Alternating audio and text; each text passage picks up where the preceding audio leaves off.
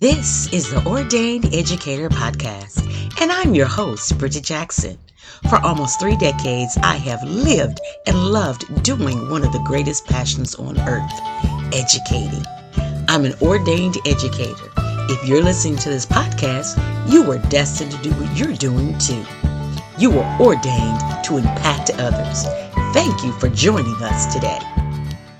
Welcome back, ordained educators, for another episode of Wield Wednesday. We are so very excited today.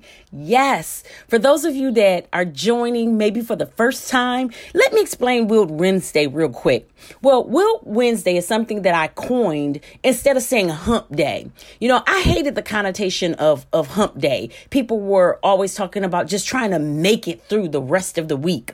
Well, instead, we can reframe our minds, our thoughts, our ideologies. It's not just trying to get through, but make each and every moment, each and every day powerful because you have the ability to be able to do that. So, our topic, quick topic for today is Oh, the joy. Yes, oh, the joy. I have a quote that I use, and it says, What we learn with pleasure, we never forget. And it's by Alfred Mercier. He was a doctor and a writer. And one of the things that I love about that statement is that word forever. You know, if it's pleasurable, it will stay with us. And so I want to remind you, oh, the joy. We are concluding most places in our United States ending school.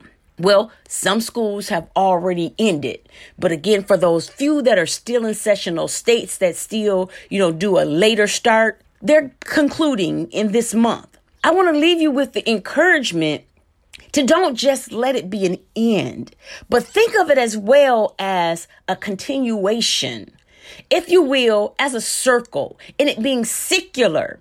It's a cycle. Our ending actually sometimes starts our beginning. And as we end and conclude, we need to prepare ourselves for the next season. So, what will you do? Joy makes it greater in everything that you do.